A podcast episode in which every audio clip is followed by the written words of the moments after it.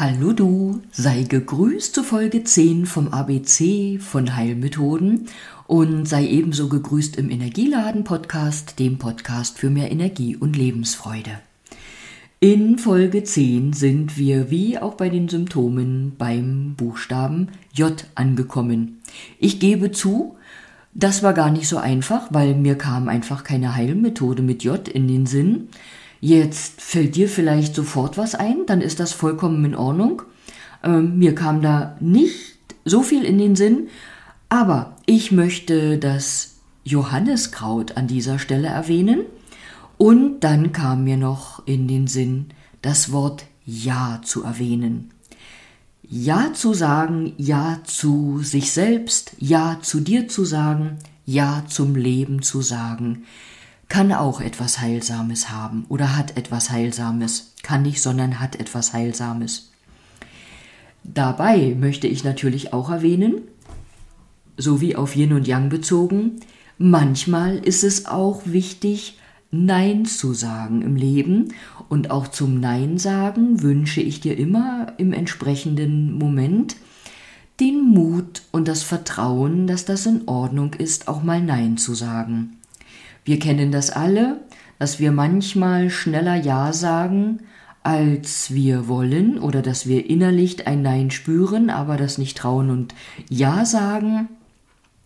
Also ein Nein kann heilsam sein und ein Nein kann dich lehren, dass das Leben und weitergeht auch mit einem Nein, dass die Welt sich weiterdreht, auch nachdem du vielleicht mal Nein gesagt hast und dass ein Nein deinerseits die Liebe zu dir selbst stärker werden lassen kann, das Vertrauen in dich und das Leben, die Akzeptanz von dir selbst, deines Selbst und das Bewusstsein, dein Selbstbewusstsein und einfach auch deine Selbstachtung.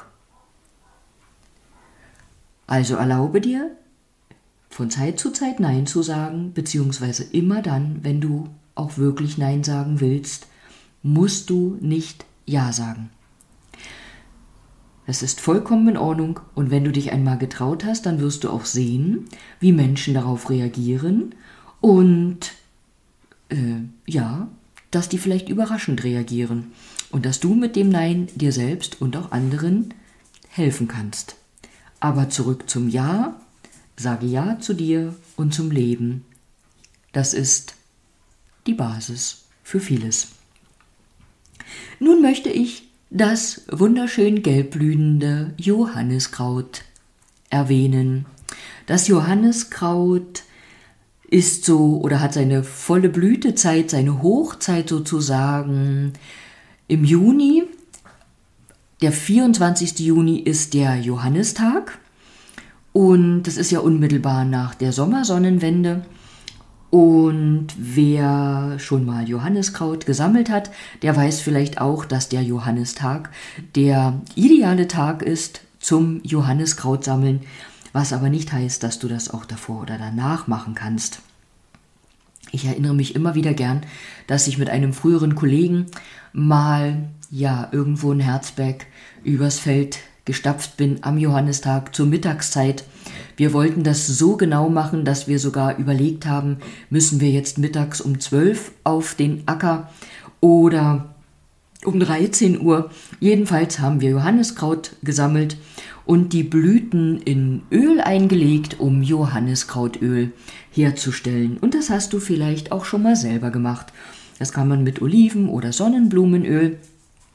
Und obwohl das Johanniskraut ja gelb ist und das Öl ähm, ja seine eigene Farbe hat, wundere dich nicht, wenn das Johanniskrautöl dann fertig ist und du das ins Licht hältst, dann ist das wie ein rotes Öl, also auch Rotöl genannt.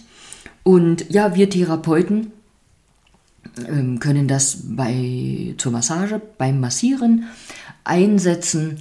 Ich äh, bin damals auf das Johanniskrautöl gekommen bei der bei dem Lernen der Dornbreus äh, Therapie. Also es gibt die Dornanwendung und die Breus Massage und da wird das Johanniskrautöl speziell empfohlen zur Anwendung der Wirbelsäulenbehandlung weil das Johanniskrautöl eben entspannend auf die Muskulatur wirkt. Und dass Johanniskraut auch der Seele gut tut, hast du sicherlich auch schon mal gehört. Es gibt Leute, die nehmen Johanniskraut äh, gerade im Winter ein, gegen den Winterblues oder gegen depressive Verstimmungen. Und dieses wunderschöne Gelb, das Johannes, das das Johanniskraut in sich trägt, das macht einfach auch schon mit seiner Farbe etwas für die Seele, weil Gelb ist die Farbe, die der Seele Licht bringt und die Lebensfreude bringt. Deshalb tun zum Beispiel auch gelbe Lebensmittel deiner Seele gut. Da überlege ich gerade, ach, da werde ich mal den Link drunter setzen. Ich habe mal einen Blogbeitrag geschrieben, gelb wie das Licht der Sonne. Und ja, dazu noch was geäußert, wie wunderbar das Gelb für deine Seele ist. Eben wie das Licht und die Sonne an sich. Wenn du Johanniskrautöl auf deine Haut anwendest, dann möchte ich noch erwähnen, sei vorsichtig in der Sonne. Dieses Johanniskrautöl macht die Haut lichtempfindlicher.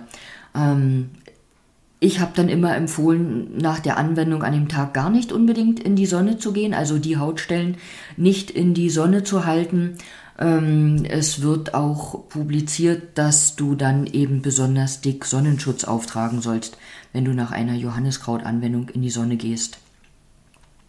Auch wenn du Johanniskraut innerlich anwendest, kann das an der Haut Veränderung machen. Also zur Erinnerung, ich bin weder Arzt noch Apotheker, aber ähm, nicht aber, ich möchte das erwähnen und erkundige dich da gern nochmal beim Arzt oder am besten beim Apotheker oder recherchiere auch im Internet. Und zum Johanniskraut möchte ich heute auch noch die Annette Knell erwähnen, eine Heilpraktikerin, die ein wunderbares Buch geschrieben hat zu den Blütenseelen und die auch Blütenseelen vertreibt. Und wer mich kennt, weiß, dass ich die sehr mag, vor allen Dingen auch die Botschaften der Blütenseelen. Und ich setze auch einen Link zu ihrer Webseite und auch zum Shop. Und da kannst du gern auch die Botschaft der Blütenseele Johanniskraut lesen und dir da vielleicht auch äh, die Blütenessenz des Johanniskrautes kaufen. So, genug für heute. Sag ja zu dir und zum Leben. Und ja, ich wünsche dir auch heute einen wunderbaren Tag, viel Freude, viel Gelb und Licht um dich herum, das deiner Seele gut tut. Und danke dir fürs Zuhören und sage bis bald.